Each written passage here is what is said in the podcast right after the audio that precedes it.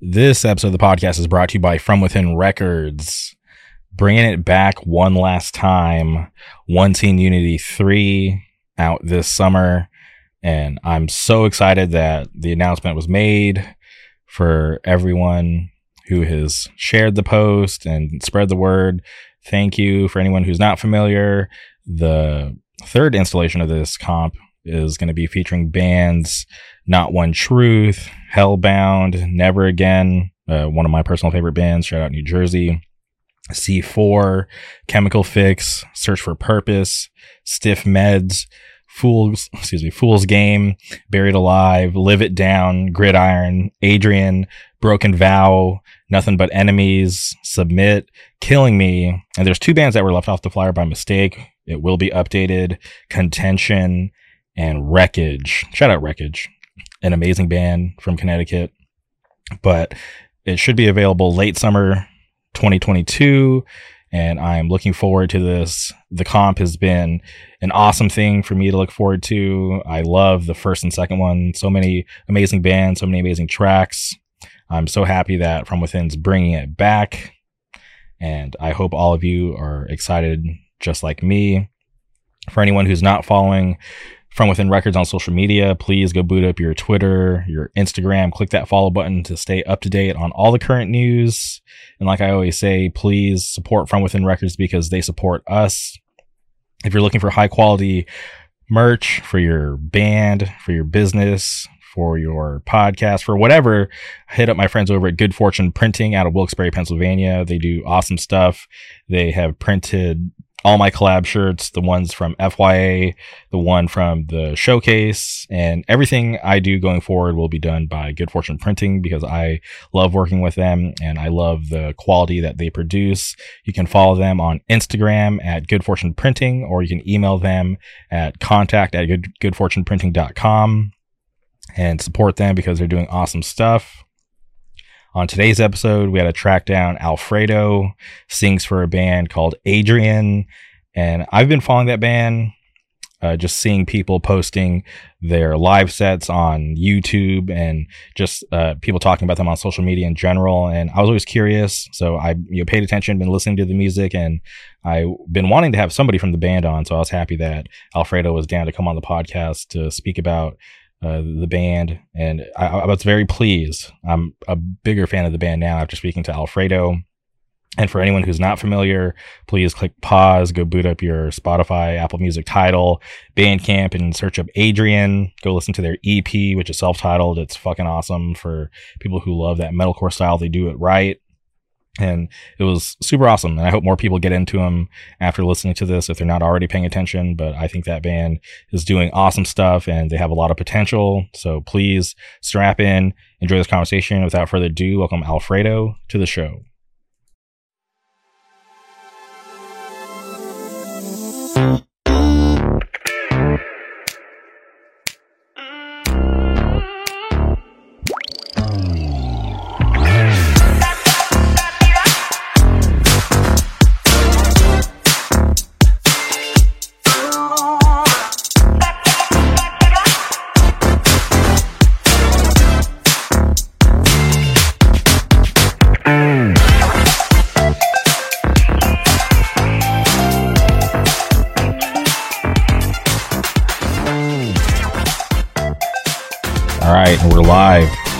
podcast, Alfredo. How's it going?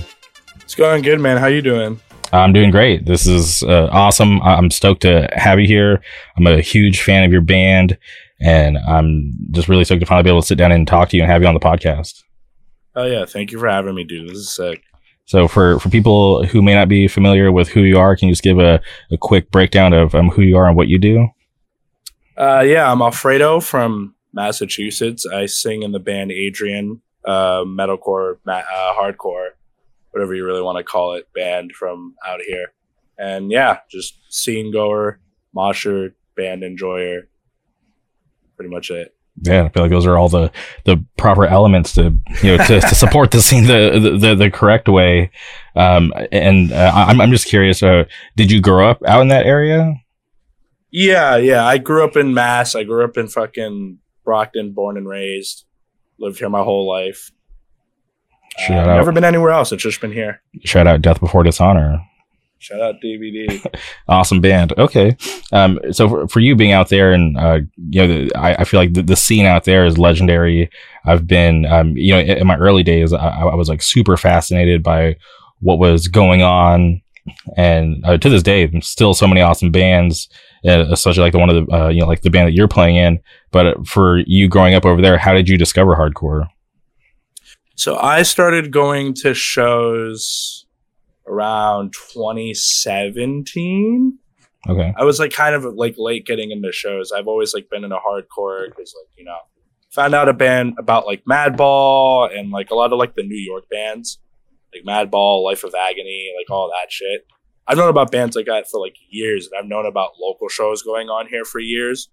I just never really went out to any until like 2017, and I think one of the f- earlier shows I went to around here was a lot of like the local, like down tempo kind of bands. It was like Regime and like The Graying, which is a really cool band from here. And I just started going to shows then and I didn't know anybody. And it just grew from there. I just kept going. I stuck around as much as I could. And why did it take you so long to get out to shows, even though you knew about the music? I don't know. I just didn't go to shows like at all. Like I was like just in high school and I just didn't go to shows.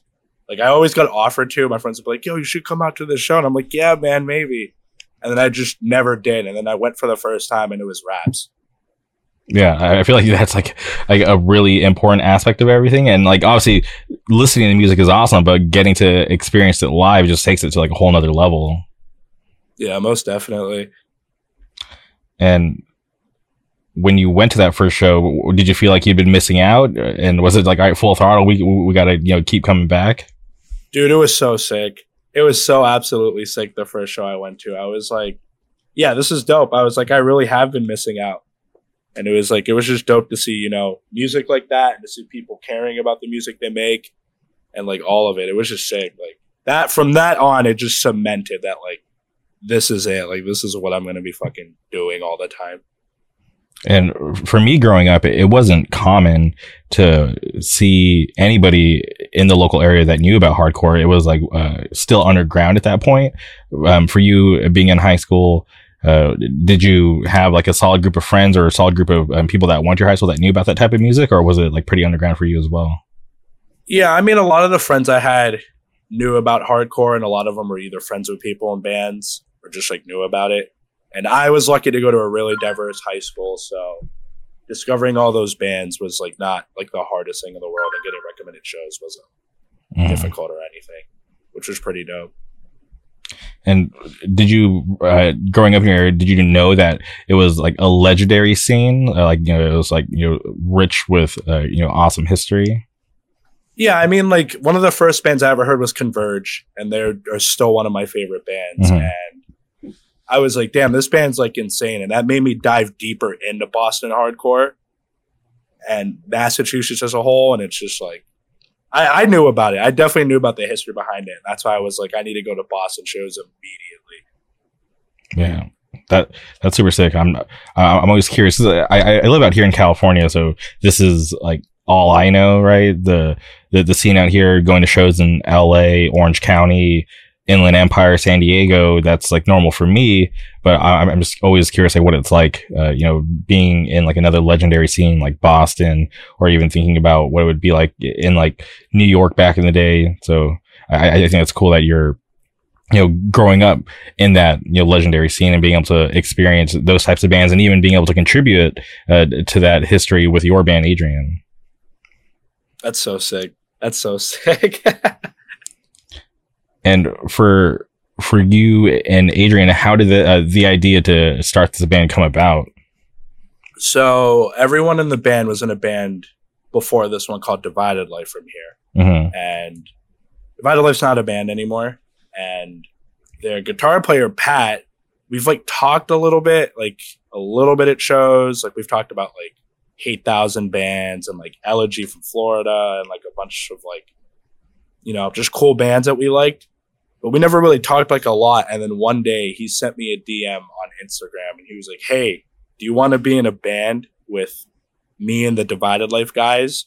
And I was like, yeah, why not? And then that's literally just how the band started, which is one Instagram DM from him. And did you ever even want to do band? Because I feel like for people who get into hardcore, um, there's like different paths that they can take, right? Become a show promoter, uh, you know, uh, create a zine, or just uh, you know listen to music, participate, show up to shows.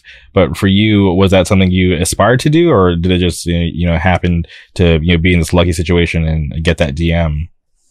Uh, I definitely wanted to do a band. I just didn't know like the resources and knew how to really even get started with all of that.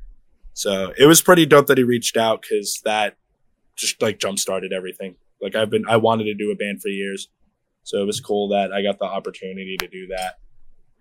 Okay, so can you break it down? You get that DM, and then when's the the next uh, you know milestone for starting this band? Did you guys you know link up for band practice, or did you just start writing lyrics right away? Yeah, he we started having practice. Uh, I think he DM'd me in like the middle of the week, and then that next Monday we had practice, and we just had practice every Monday since that. Um, it was pretty much just like I think like the first stuff was literally just like gibberish because they would just give me a mic to use, and I would just do gibberish just to figure out vocal patterns and to like figure out what I'm doing. Mm-hmm. And that's pretty much it. Like we just went right into practice, no anything, just straight in. And had you had done anything like this before? Have you had any experience being in front of people or you know writing songs? Uh, I've never really like written songs, but I was in choir for eight years, four years of high school, four years in like middle school. Mm-hmm. So I had like a choir background, so I was pretty used to like just like you know kind of learning it as it goes and learning how stuff fits in the music and stuff like that. Okay. And so you're off to the races with these band practice. Uh, how long did it take until you guys actually recorded the the demo or the ep what do you guys call it? Uh, we just called an ep mm-hmm. just called an ep uh, it took us took us a year write it if i remember right because we recorded it in july of last year. We recorded in July of last year. We became a band the year before that. So like roughly a year took to write it. Okay, and obviously, when you guys became a band, uh, you know, strange times in the world, the whole scene's up in the air. Not sure, um, you know, what's going to happen, and if anything is ever going to happen. Did you even uh, care about that, or were you guys just so focused on getting this project off the ground?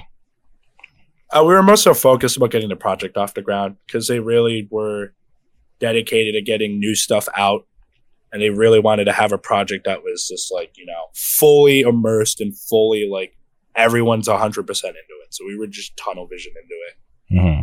Man, no, I, I think that, that that's a smart move because obviously, uh, different bands took different approaches to how they went about that whole situation. But for you guys to stay focused and just be ready uh, to to come out, you know, full force. Because I see the, the the videos and I hear people, you know, the, the way they, they speak about Adrian, and to me, it, it's it's awesome to to see su- a, a, like a new band get such like amazing support.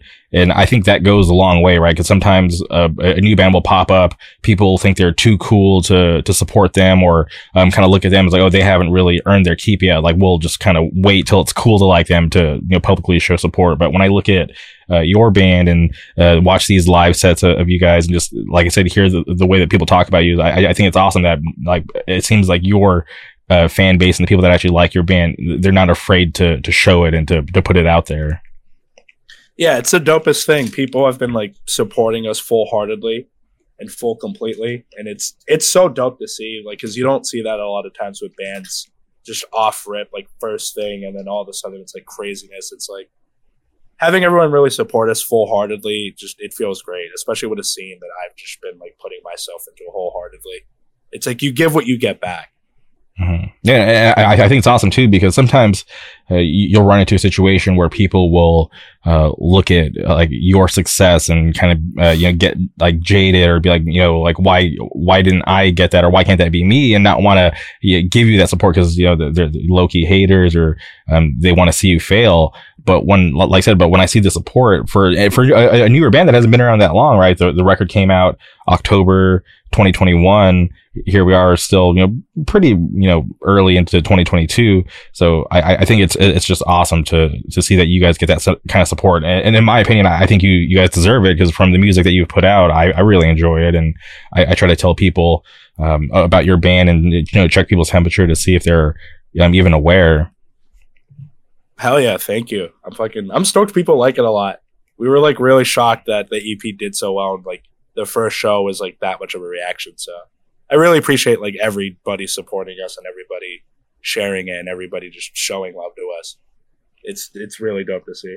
Yeah, and it's you know I don't think you can really gauge uh, you know people's like reactions until you really get out there and play those shows. So for it to pop off at the first show like that, I was like, okay, this is something special. And for anybody who's listening who hasn't seen that video on, on YouTube, you can go uh, watch you know your guys' first set. Uh, and it's super awesome. But uh, the the YouTube channel is what Montana Media. Montana Media. Shout out Matt. And um, who is that? Can, can you speak about who, who Matt is? Because uh, that is uh, Matt LaRoche. He okay. was the vocalist for this band Mouth, who I used to see back in like 2017, 2018. And Matt's one of my close friends, and he's recorded us every time he's seen us, which is really dope. But that's the shit. Mm-hmm. Yeah, I, I think it's really important to document stuff like that because, like, you know, obviously, shout out to uh, Hate Five Six uh, One Nine Seven. Um, you know, people like uh, you know Todd Pollock, you know, I, I have the Storm, Carl Gunhouse. Like, it's really important to document that kind of stuff. So for um, Matt to have been there at the first show and just capture that moment, because you, you, can't recreate that. You, you, can't play your first show again, right? So for, for him to have been there and to be able to um, you know uh, save that moment time, I, I think it's awesome. Because especially for someone like me who is um, you know kind of late to the boat, right? Uh, just based off the the music had been out, and my friends are telling me about your band, so I like it's it's fun for me to be able to just kind of go back and watch that like moment in time. Oh yeah. And when the record came out, um, how did you feel? Because obviously this is something you guys have been working really hard at. Uh, were there any uh, moments that like surprised you, like with the record? it was just like it was just kind of unreal. It was like kind of unbelievable in a sense, just because like I think that day me, Pat, and our drummer went to go see Portrayal of Guilt like the day before it was supposed to come out, and we are just sitting in the parking lot near the Middle East, and like 12 comes around, EP's out on everything. It's out on Spotify, it's out on Bandcamp, and it was just like it's kind of surreal to see that your EP that you've worked so hard towards is like finally on everything and you're just staring at it, like the track list, the cover art, and everything. It was just, it's really surreal. It's really like, it was like kind of a weird feeling, but it was like the dopest feeling in the world to see that, that all the work that we put into it became something that we like put out into the world. Mm-hmm. And I'm like, yeah, I, I'm, I'm trying to imagine like what it'd be like, right? Because like, yeah, like I do a podcast, you know, people listen to it, that's cool. But for you to, um, you know, I, I do this weekly, but for you to have been working so hard, uh, you know, for that whole year, especially in, in those dark times to, to finally see it come out, I'm, you know, like really happy for you guys because not every band, you know, survived the, the pandemic. Uh, and, you know, it, it just made things like really weird for, for the whole world yeah, the pandemic definitely made a lot of shit just definitely weird. It was definitely a weird point in period because it was just like there was no shows happening. There was no like like the scene was around, but the scene wasn't around. You know what I mean? Like it was just like in person. It just wasn't there anymore because of COVID, and that kind of fucked everything up. But everything coming back now is really sick though, which I'm really stoked about because like the first show back from COVID and like when that happened, it was just like it's like the same scene that's always been there came back again, even though it was like gone for like a year. Yeah, I I feel like um out here like that that high hasn't gone away. It, it still seems like kids are really excited to come out to shows and they're not like kind of using it as like a plan B for something to do that night. It seems like there's like a, a real uh, you know want to actually go out and show up early and support these bands, you know, local and from out of town. Yeah, it's dope. A lot of a lot of new kids have been popping up, and it's really dope to see them come out too. Which it's pretty dope. It's like it reminds me of the scene starting like a couple years ago, and like smaller venues just having like local kids come out and seeing kids now coming out to like bigger shows, it's dope. It's really dope. Hundred percent. I, I always preach on here how those those new and younger kids are really important to the scene. Like as as whack as people may think that they are, just because they haven't been around as long. It's like yeah, you got to kind of change your your view on that because uh, I always say that they're they're the future. They're gonna be the people that keep the shit alive because uh, you know so many bands come and go. We uh, like the need for new and young kids to come around is really important. Yeah, I agree. People try to be too cool for new kids, which I try not to do. I try to make sure kids can come to shows and feel like they belong at shows. Hundred That's, like, percent. that's the whole point. Yeah, and I, I always tell people too, like you know, I, I've been around for for a minute, but if it weren't for the people before me to kind of guide me and show me cool shit, like who knows where I would be? I'd probably be, you know, we got jaded like and left by now. But the fact that they showed me that like they looked at me as their equal, just you know, someone who loved the the type of music, the subculture just as much as them. They wanted me to be a part of it. So like I I, I always try my best to never be like that. Never try to uh, you know make anybody feel like they don't belong if they're new. Agreed. So, can you speak about uh, your uh, inspiration for lyrics for the band? So a lot of the inspo from the band for lyrics, which is mainly written by me, some of it's written by my bass player, hmm but it's mainly coming from bands like a lot of like the screamo bands, like the old like '90s bands. Orchid is like one of my favorite bands of all time, and they're from around. They're from Amherst here, and I wanted to write in a way where it wasn't like trying to like not like intentionally confusing, but not like clear. It's like where I want to write in this specific style where it's like not completely clear. It's like more of like a deeper kind of like lyric way where it's like you kind of have to dive deep and kind of have to read into the lines a bit. Hmm And like I just got inspo from Orchid with that because that's every single Orchid song. Like they just write really weird, really in depth, really like kind of confusing lyrics, which I think's a really dope way to write because I didn't want to be too straightforward with with, with um, what I was writing for the band. Yeah, no, I I, I, I definitely dig that because when uh you know, and I hope that people are paying attention and seeking out those lyrics because if it if you're writing in a different way than what people are used to and not really touching on the same topics in the typical way, um, I, I feel like it, it's a you know nice uh, and interesting thing for people to to want to pay more attention to to the music and want to read and try to understand the music better. Yeah, it's uh it's an interesting way to go about lyrics because a lot of bands not saying that bands are like bad at lyrics or anything, it's just I've Mhm. noticed a lot of bands kind of do the same formula with lyrics and we wanted to just completely switch it up.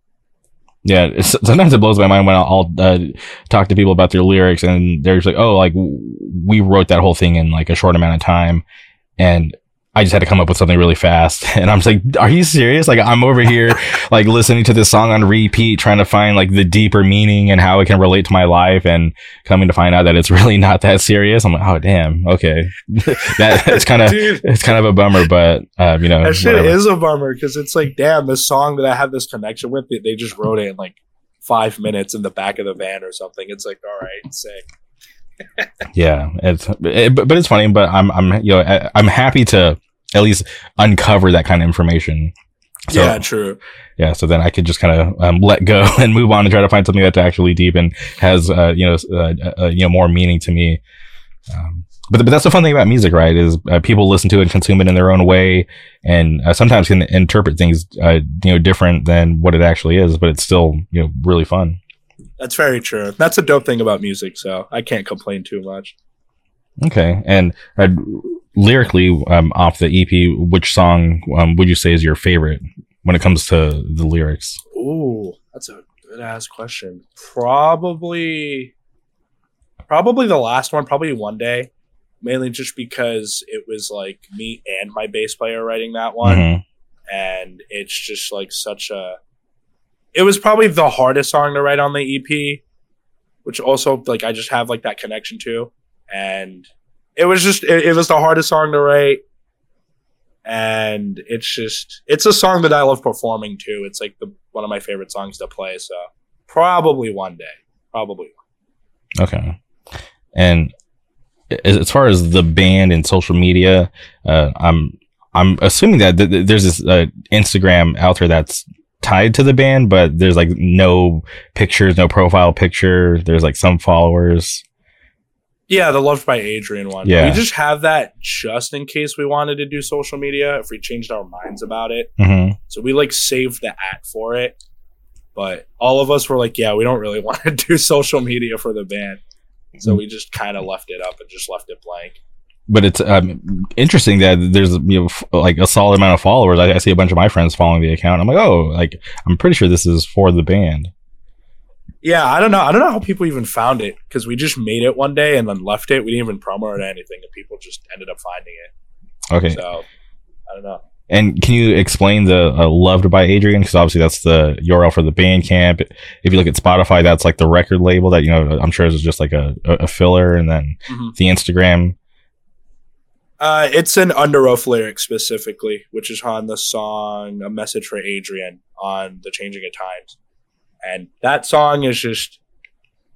It's just an incredible track, and everyone in the band absolutely loves that band. hmm and that's a song that like struck a chord with a lot of us. So we just when we got the name from the title of the song, and then the lyric also said "Love by Adrian," we were just like, "This is like really cool," and this song is like incredible. So we were like, "We're just gonna make that the thing for everything."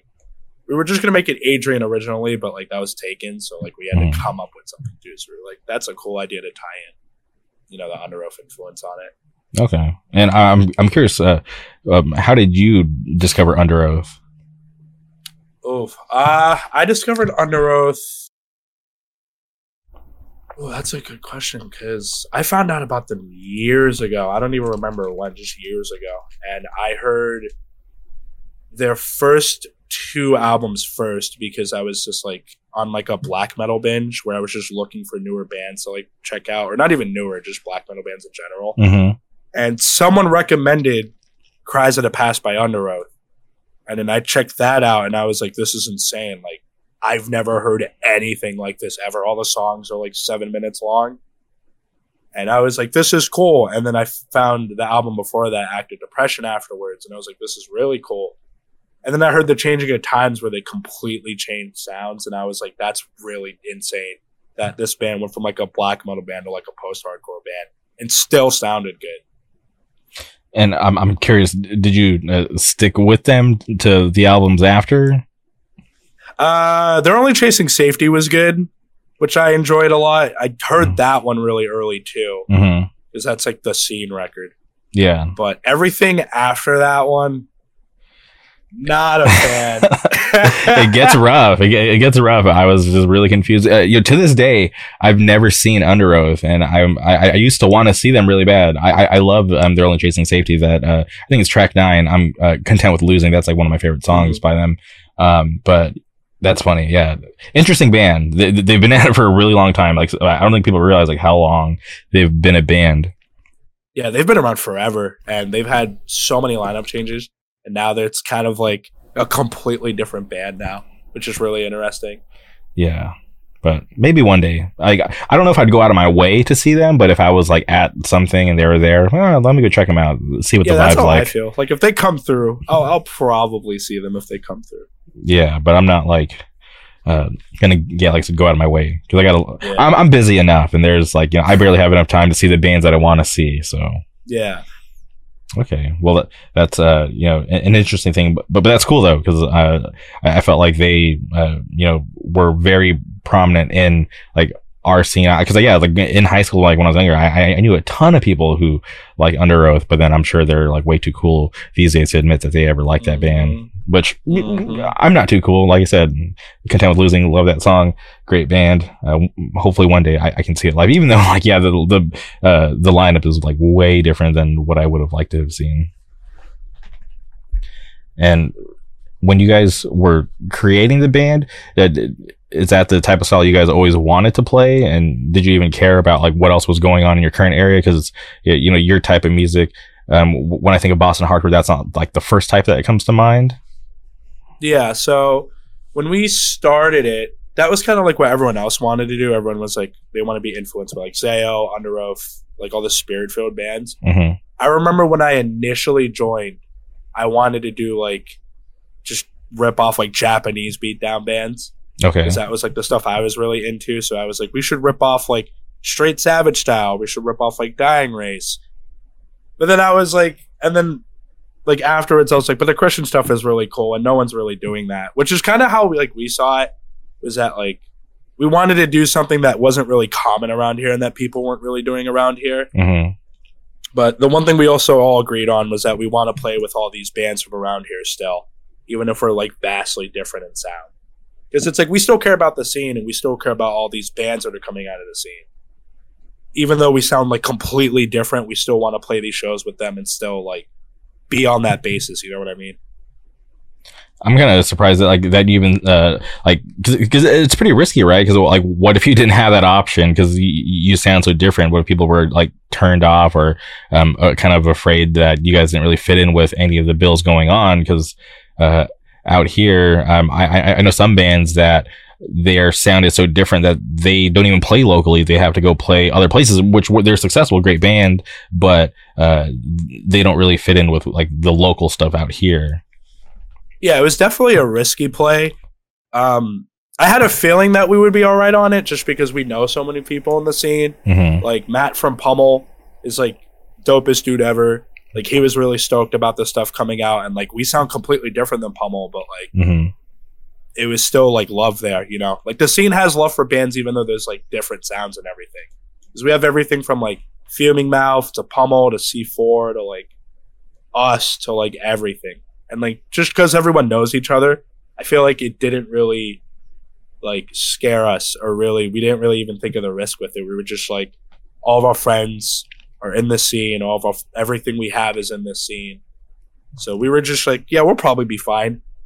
like even if we sound different, we'll probably be fine. Yeah, and uh, awesome that you guys took that risk. Cause look at you now, the the the kind of following that you have. Um, you know, it's great. the The reactions have been sick, and like I said, like a lot of people are, uh, you know, saying a lot of great things about your band. And is it hard to be self aware, like uh, about that kind of thing? Yeah, a little bit because we like I never really expected like the reaction that we got, especially at like the first show because like the first show we didn't even have music out, Oh, really? and yeah, like the EP that was a week before the EP came out, and I didn't think we were gonna get any reaction like that at all. hmm which was just kind of like it, it was just really dope to see and it's like i have to like be kind of self-aware about it now to be like you know people like your band people think your band is dope like it's kind of hard to like think that just because like i didn't expect like the complete like blow up from it hmm And uh, whose choice was it to play a show before the music was out? Because sometimes that, yeah, that's a really uh, you know rough move. Because I've seen, uh, you know, people who play in some of the biggest bands out here play a show with a new band, no music out, and yeah, it's just dead. mm uh i don't remember. I think we all just agreed to it really because we got offered to play that first show was with drain and regulate. Okay. and at that point we've already practiced like for a year like every week straight. So we were just you know we were tight already and we could Mhm. play the songs live. And it was just like the opportunity got presented to us where it's like hey do you guys want to play with drain and regulate for like your first show even if you don't have music out it was just too good of an opportunity not to like play it because it's like drain's a really cool band sammy's the nicest dude around regulates the Yeah. shit like it was just too cool of a lineup to be like, no, we're not going to play it because we don't have music out. We were just like, fuck it, we'll play it. Yeah, no, that's a solid lineup, and that, that that's a great story to tell. Your first show with Drain and Regulate. 'Cause if you look at uh, Drain, they're on this crazy trajectory, right? They just uh, wrapped up their full U.S. with Ingrown and Painted Truth, and that band, I, I feel like they can't be stopped. Like the, the pandemic thought they could stop Drain, but I knew it was just a matter of time before, um, you know, once things opened up, they're going to hit the ground running. They're, uh, yeah, great people. Shout out Sammy uh, awesome band, awesome music. So I, I I'm happy to see the success that they've had. And shout out Regulate. Re- Regulate's an awesome band. Looking forward to new music from them. Oh, yeah. Drain's the shit. And so is Regulate. I remember when Drain played here. They played here in like 2018, I think, and they played to like five people. So seeing them play to like these like huge crowds here now, it's like, it's the shit. It's awesome. Yeah, no, I, I was um, uh, watching Drain before they uh, had the success that they have, which is well deserved, and to, to to be able to see them rise up and get that recognition, I'm very happy for them. It's it's like I said, it's it's well deserved, and uh, I'm I'm very happy to, to to see them. Shout out to um, everyone up up in the Bay. Uh, I feel like they're just on this crazy wave right now. So many awesome bands from up there. But as far as the the future for the band, I, I know there's uh, some shows lined up. There, there's a show just announced uh, today, uh, and I didn't know that you designed that flyer. The show with Broken Vow. And, yeah, the Broken Vow one. Mm-hmm. That one, that show's gonna be a dope time. That one's gonna be a really fun one, and I've just been doing flyers on and off just for fun. Mm-hmm. Broken Vow was like, "Hey, do you want to do a flyer for the show that we're doing?" And with you guys on it, like, because we already agreed to play it. I was like, yeah, why not? And it's like a cool mix spell, like Ankle Biters on it, and that's a really cool band from uh, a bunch of like Connecticut and like Mass and all of that, Rhode Island. Mm-hmm. Space, Private Mind, Utmost in Montclair. Really cool, like Connecticut bill, which is like really, really dope. Broken Vow is like really awesome. We played our fourth show with them, I'm pretty sure. Okay. I've, I've been fortunate uh, enough to have seen Broken Vow twice at this point. Great band yeah, really, really cool band. Yeah, I've uh, you know uh, high expectations for them. Uh, you know, they just announced they're going to Canada. I know they got some other stuff in the works, so I'm just uh, really happy for them. Uh, just like Drain, great people, uh, you know, working hard, and everything coming their way is all well deserved. Yeah, they definitely do deserve it. They definitely work really, really hard, really, really hard, and they're a really, really cool Connecticut band. And I think you know more people should check them out. They're the shit. Yeah, and shout, shout out Tommy and shout out Evan. yeah, I was gonna just get about to say shout out Evan, my guy from Orange County. I was just hanging out with him before he went back because uh, he was out here for, for a couple days visiting. I'm, I'm assuming it's because he was on spring break, but um, I, I, was able to um, hang out with him and. It, it, was it was funny because uh, you know it's weird. It's like that was my first time hanging out with Evan in California because I've seen him in other states just uh, traveling for shows, and to finally um, actually hang out with him back home, it, it, was, it was a good time. I enjoy Evan. Oh, yeah. Great dude. But um, past that show, do you guys have uh, like uh, like stuff planned for the summer, or are you guys uh, gonna take time to just let the EP live and uh, you know just kind of take things as they come? Uh, we definitely do have stuff planned for the summer. We have something coming out pretty soon. I'm not going to completely say what it is yet. Oh, we have something. something coming out pretty soon, like merchandise, uh, or we have. Uh, I'll just say music. Okay, but we definitely have like music coming out soon. Uh, we definitely have merch going online soon because people keep asking me about it. Yeah, I saw I saw Harrison rocking an Adrian shirt, and I wanted to buy it off of his back, but I was like, I don't know if he'd want to sell it. we're gonna put merch online pretty soon, and okay. we're gonna have tapes online soon, uh, CDs hopefully pretty soon, Ooh. and more. Interesting. And uh, we're gonna have. We're also planning a little, a little something for like for the summer, a little something. So people might see us in their city on the East Coast at some point. Okay, so we're planning a little something. And the, the, the mention of CDs is an interesting thing because obviously there's like the whole um, uh, vinyl plant issues. It's going to take forever to get your new record if you decide to try to press something new. And I'm happy to hear that uh, there's going to be CDs available because I feel like that's still a viable option. I know um, some bands don't want to do it; they would just prefer tapes and vinyl but I, I always appreciate the fact um, that uh, some bands still, uh, you know, go that route because you know it, it's not a completely lost format. Even though like the only CD player that I have is in my car, like I don't have one for my laptop or my computer. Uh, but still, I, I, if I have a CD, which I, there's a CD in my car right now, uh, this uh, K-pop star IU, um, I will put that CD to use. Yeah, CDs are dope. CDs are like slept on now. Weirdly enough, everyone's like, "I want tapes. I want vinyl," but nobody wants like CDs anymore. Even though CDs like are dope, they're sick to have.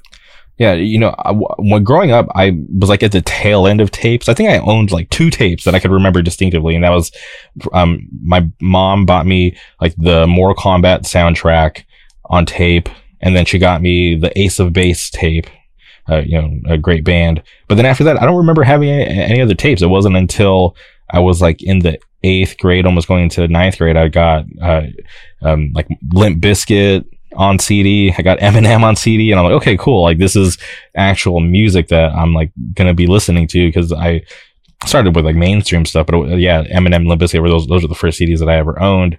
So uh, it, it, it's it's cool to see that format not completely die out. Like Cinema is not the most popular one, um, like in our genre, but it's cool to see. Like I said, like your band uh, still, um, you know, going that route.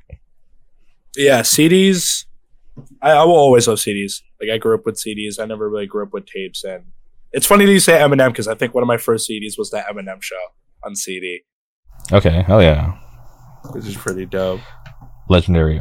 But okay, but when it comes to CDs, like the jewel cases are, are okay, but I really like the the little like the the folding like I, I don't know the, the proper term, but it's like oh, like the the like the digipacks. yeah, The yeah, those are dope. I just feel like people have to execute them right. Uh oh, what band was it?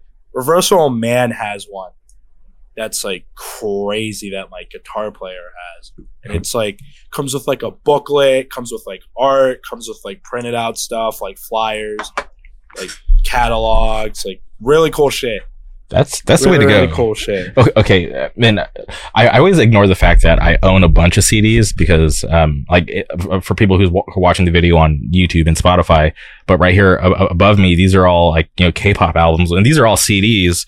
And I feel like, it, and okay, I get it. It's like pricey, but if there was a band who could package an album, like a hardcore album, like a K-pop album, it would be insane. Like no, nobody's ever done it, but for someone to, to include like cool shit, like you're mentioning, like, um, the one that your guitar player has, I, I feel like someone could make waves and, uh, you know, take over that market. That shit would be dope. I want to try it so bad, and hopefully we can Yeah. execute it well. Because Get, get some cool picture cards, dude. yeah, that shit's sick. dude dude okay there's this group um people can't really see it, but this pink box right here is the debut album to this group called Lightsum and they had the coolest accessory that i've ever gotten with an album. It's just a little rubber stamp with their logo on it. And i'm like dude that's so fucking awesome. Like somebody be creative and just do something cool. Just shell out the extra money. Just take a break from vinyl because it's going to be a while and do something like these k-pop groups. Yeah, that shit is sick. A fucking stamp. yeah. That's insane. Yeah, just think about that. Who? There's nobody in the scene making their own rubber stamps and Yeah, like right? you know, on. like that shit's dope. Like yeah, it's like it's like kind of a lost art. It's like people in like hardcore just want to do like the simple case. It's like I don't know, do some cool shit. Like sta- stamps are crazy. Like that's insane. yeah. Like that's actually insane. That's sick. Okay, we gotta. Uh, who's on the Adrian marketing team? We got to get this put together. We gotta get this pitched. We gotta get this. We're gonna make Adrian stamps. Yeah. So we gotta do the Adrian stamps. And, uh, what kind of? Because uh, okay, I'm, I'm sure um, you guys haven't done like a, like a whole lot, but have you done anything interesting, or has it just been the basic T-shirt, hoodie, beanie, or hat? Uh, we've done like yeah, pretty much just like the basic like merch. hmm Uh, we want to do cooler merch. We want to do like really weird merch, and I'm gonna make sure that we do really weird shit like that because it's dope. I think the only thing that we did that was like kind of out there was that when we originally when we played the first show, we did like a promo image where we printed out like a flyer where it was a uh, promo photo of us, EP name, um, when it was coming out, and everything like that. That's the only way we promote the EP. We didn't promote it on social media. We hmm didn't promote anything else. We printed a physical flyer of the release date of it and just handed it out at the show. That's all we did for it. And did you keep one for yourself? I think I did. I don't know where the fuck it is. I most definitely did. I don't know where the fuck it is though. Everyone in the band kept one, so I'm sure fucking somebody has a copy. But that Yeah. shit's dope. Yeah, I definitely would like to see what it looks like because that's that is cool. Just kind of keeping it local and then just letting it kind of be word of mouth from there. hmm which is a good strategy because I, you know, I booked a show which I haven't talked about in a couple weeks, but I booked a show uh, April 25th, uh, Last Straw, Connecticut Straight Edge, Take It to Heart, Firestarter, Major Pain, and Program, and and I haven't done any promo besides posting it on my Instagram, and uh, luckily, like my friends have like reposted it, but. Other than that, yeah, I, I haven't really handed anything out. I'm just hoping that just uh, the strength of me talking about it on this podcast and uh, you know, people seeing it on my grid on Instagram will come out, and, and i am going to repost it again. I'm going to like as it gets closer. We're, we're a couple of weeks away. I'll start talking about it more and be a little more annoying about it, just because I want my friends to have a good time. Mm-hmm. Uh, so, so yeah. So you're free. Anybody's free Monday night, April 25th. I know you'll be fresh off seeing Anxious and Boston Manor Higher Power Trash Boat at Chain. Just make sure the next day come check out Last Straw, Take It to Heart, Firestarter, Major Pain at program. It's, it's, gonna be a good night. Go see, fun. go see that fucking gig. Last Straw is the shit, and Take It to Heart's cool too. Go see that gig if you're listening to this. Yeah, I you know I'm I've seen Last Straw. I was at their second show and I had so much fun. I, I, I love that band, so I'm happy that they were down to, to to do this. And I always had the stress that they're doing this on their off day because they're on a full U.S. tour with Anxious, and they were willing to stay in Southern California to do this show for uh, everyone out here. So don't take that for granted because who knows? Last Straw might yeah. not ever come back. This is their first West Coast show in history, their third show ever. So this is a pretty big deal for us out here. Oh yeah. Okay. Well, I'm. I've been wanting to ask you for you know me peeling back the curtain. We're currently on Discord, and when mm-hmm. I talk to people who have Discord, I just assume they're a gamer, and I, I can see some some RGB, uh, you know.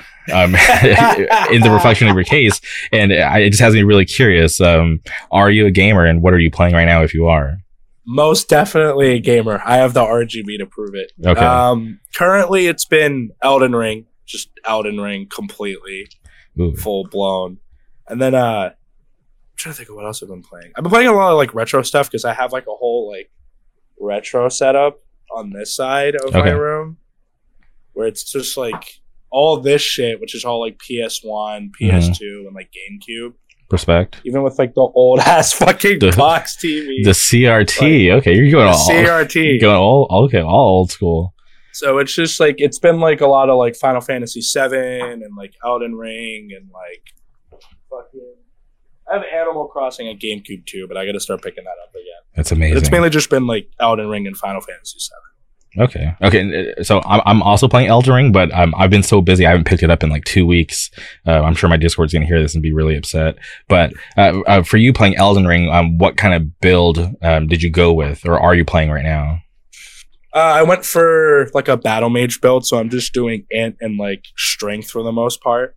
But I like respecced recently. So now it's just straight like int and like dex mainly. Mm-hmm. So it's more magey than it is like melee, but I still do melee because I hate myself, and this game punishes you for doing melee so much sometimes. Okay, it's mainly just been like a magic build for the most part. And uh, I'm I have a similar build, so I'm I'm curious. You're going with Dex to um, boost up your cast speed. Yeah. Okay. Uh, and what spells are you using? And this is why people are like, tuning out at this very moment, but who cares?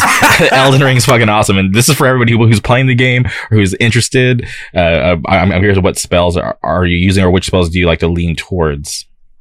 So I've been using fucking Rock Sling 24 7 because that's that OP. with the fucking. Uh, I have like the I forgot what staff it is. It's like the Glintstone staff. It's like S rank intelligence mm-hmm. or whatever. I've been using that with Rock Sling because it's like kind of broken.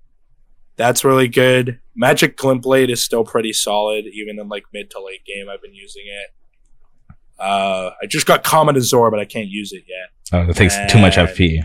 Yeah, it's like 60 intelligence. It's like crazy FP.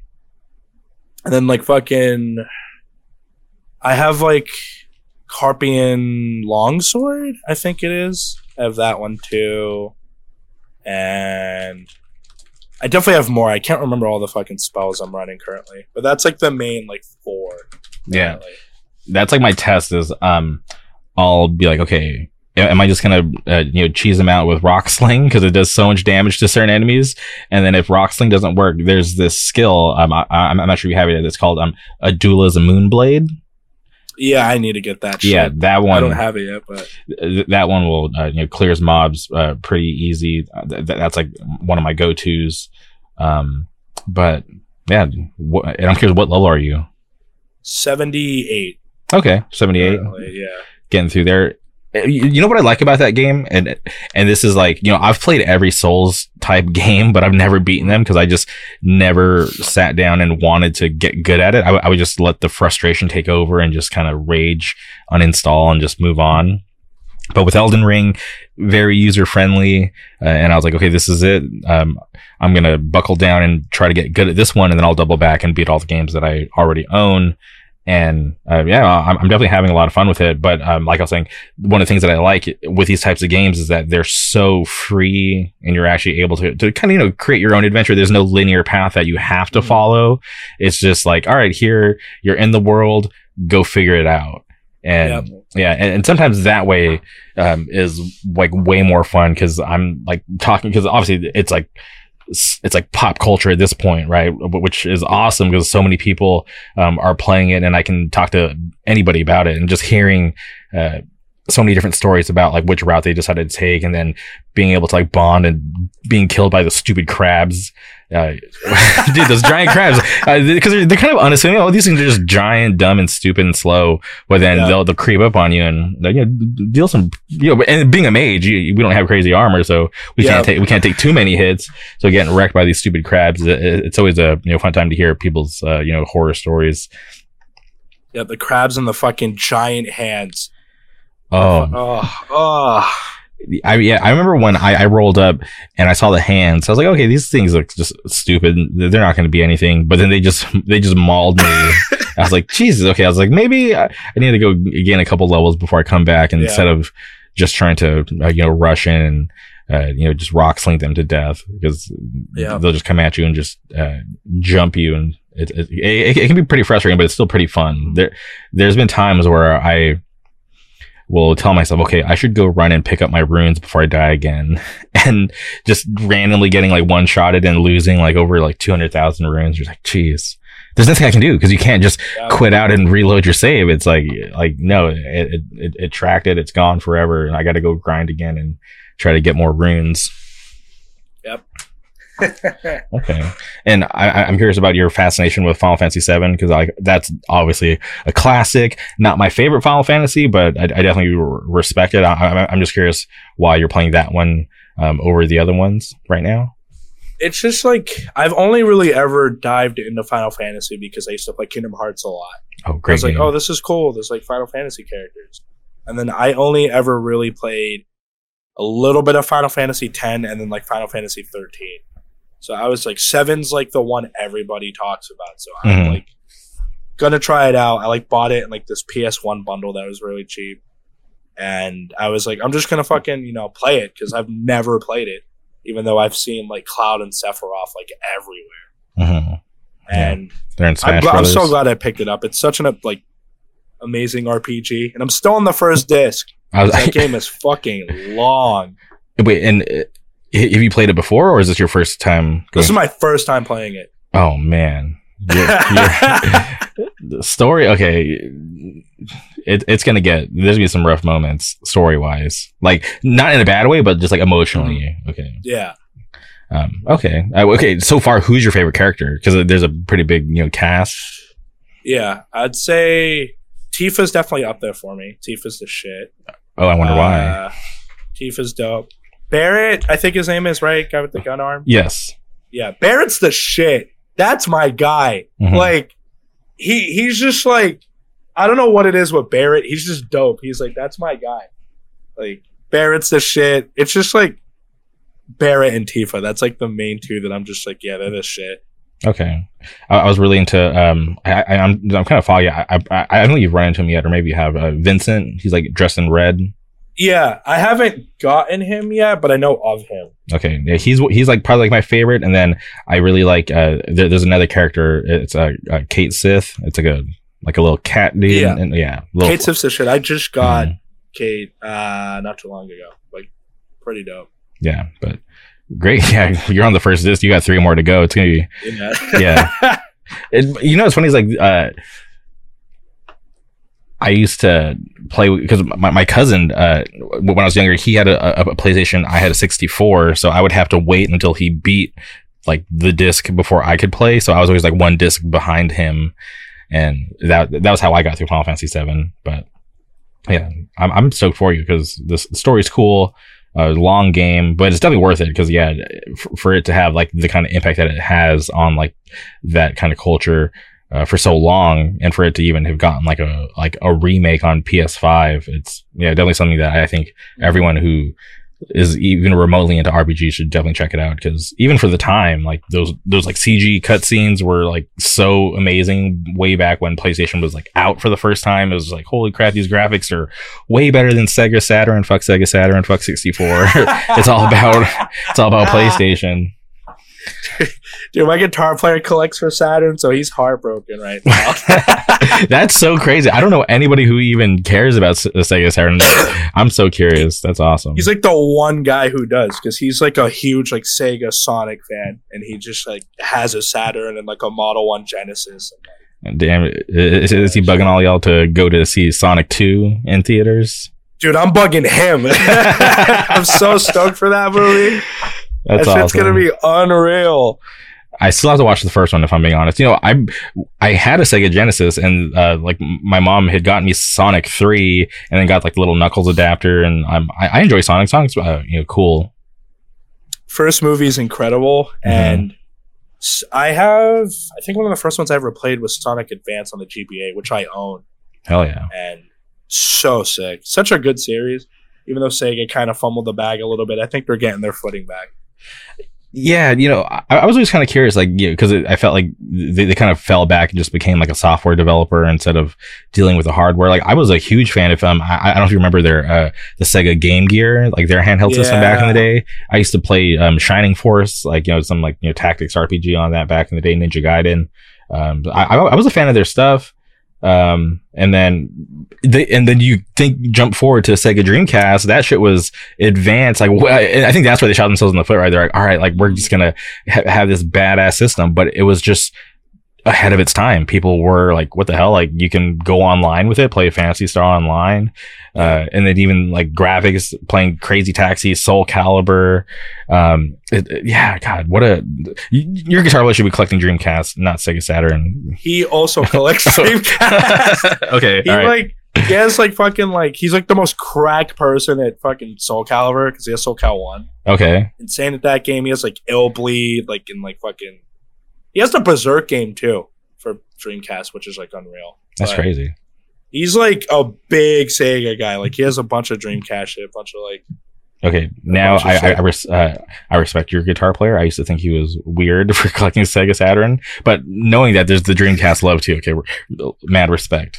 'Cause, yeah, think about it. Yeah, that, that system. Like, I never owned one. I was, uh, uh, I begged my mom for, uh, cause like I, I had a, a, a PlayStation. I, I eventually got my own PlayStation and then got rid of my 64. Uh, but I wasn't like, my my family wasn't rich growing up. So I had to like beg and my mom like pre-ordered my PS2 like two years before its software, etc. before GameStop was around Mhm. and uh, I, I couldn't ask for a Dreamcast because that was there was no way that was happening because I had just got the PS2, um, which I was happy with. I I, I love that PS2.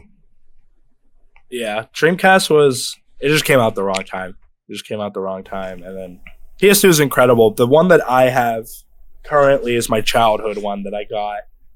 and it still works? I don't even remember. Yeah, surprisingly, because like I just kept it in storage for so long Mhm. because I stopped playing it after a certain point, and then I brought it back out, opened it, and just dusted it, and then it, it fucking works perfectly. Yeah, you know, I'd got lucky. Um, so my original PS2, the laser just kind of gave out. Like it would just just would not read anything, and I had this buddy. I'm, I'm still friends with him to this day. Shout out to my my buddy Jarvis. Uh, he uh, was just balling out of control, and he was like, "Hey, I, I know you really want a, a, a PS2. I have one. Just take it." And we were like in like I think probably just started high school, and because like he was getting into like fashion and uh, more girls. I was still like a little uh, you know nerdy back then, and I was like, "All right, if, if you're trying to give me a free PS2, I, I will take it." And uh, yeah, he, he never asked for it back. I I saw him last year, um, surprisingly at the, the GameStop back home where I used to live, and he, he to this day he's never asked for me or, or, asked for his PS2 back. I don't have it anymore, but but thank you Jarvis for letting me have your PS2. So yeah, I, it was weird, but um, he didn't want it, and he just offered it to me. As, you know, very kind person. So I, I definitely uh, appreciate that. Oh yeah, that's so fucking sick. Yeah, I will never stop playing video games they're they're they're so fun. And my, my new thing is I like like 100% of the games that I own now are on Steam. I'm like 100% digital, like nothing physical. Um, and I just love buying games on sale. I have mm-hmm. so like if people knew the amount of games that I have on my computer that I've never even played, just bought them because they were on sale, and I was like, okay, one day I'll get to it. But there's I don't even know if there's going to be that day because there's just mountains of good shit coming out that I'm actually putting my time into. So like the off chance that I actually dive back, it, it's going to be really rare. I feel that hard. That's me with fucking Dead Space and like a, just a bunch of other shit I've gotten on Dude. Steam sales. They're too good. Yeah, Dead, Dead Space good. is awesome. You know, I, I was just talking uh, to my buddy Nate about Dead Space. That was the first game that I actually paid for DLC and felt super stoked on because like uh, Dead Space came out and you're able to buy like this like this new costume set and like a different gun, uh, which mm. like didn't really improve your stats or skills. It was just like all like aesthetics, but just to be able to walk around with this different suit, it was fucking cool. And I, I love Dead Space. Like the original's cool, second one's cool, third one's okay. And I'm curious about what the remake is going to be. Uh, so should, should be good. And I'm, I'm happy that, that you mentioned Dead Space because I'm not sure if people actually uh, realize how awesome that series is. If you're not familiar, you like horror games, you like, you know, Resident Evil style stuff, go play Dead Space. Absolutely. Okay. Well, that's awesome. I, I, did, I, and I'm happy that you're a gamer too. Because if you if you're just gonna talk to me about some random like RGB stuff, I'm like, oh, okay, that's kind of weird. uh, but last thing on on video games, I've been really into TikTok. Go follow my TikTok. We're posting uh, podcast stuff. There's gonna be clips from this episode on the TikTok. But watching TikTok, it's been make me want to play Valorant again, which I've, I haven't played in in ages because I sucked. The community's kind of toxic, but uh, watching people on TikTok made me want to play. So I, um, uh, I updated my Valorant and I I will be playing soon. But you, you gave it thumbs down. I'm, I'm curious. Not a fan. Not for sure. I don't know. I Valorant like I don't know. Maybe it's just because I played Overwatch for so long. Oh wow, okay. And like Overwatch, like kind of tainted my view because that game just got so insanely bad over the years that I was like, okay, Valorant, like just hands off. But then again, I played Dead by Daylight, which is like the most toxic game like ever currently. Jeez. So. Hey, will you be back for Overwatch two? Uh, pro. Mm, I don't know. That's it depends. It depends how Blizzard decides to fucking go about with that game. Probably not, though. Probably not. Okay. I, I never got into Overwatch just because I was like just playing other things at, at the same time. But you know, I, I, was aware of it. Like I played the beta. It, it was chill. Um, I, I really like Tracer. That was my Tracer, and then uh, uh, Pharah was that the girl with the rocket launcher? Yeah, yeah. yeah. Yeah, those are the two. A Pharah and Junkrat main. So okay, Pharah. Yeah, uh, and you know, okay, and this is going back to, to, to, the beta. I would play Pharah like I was playing like Unreal tournament, so I would just you know just run around, just be preemptive firing that rocket and just trying to kill mm-hmm. people. Um, but interesting. Overwatch. Okay. Well, damn, Alfredo, this has been awesome. Oh yeah, this shit's sick. I always love talking about fucking games. I never get to talk about them enough. And before we sign off, is there anything else you would like to say or shout out? Um, shout out Massachusetts. Shout out fucking hardcore because currently it's in a crazy state. We have really good fucking bands coming out.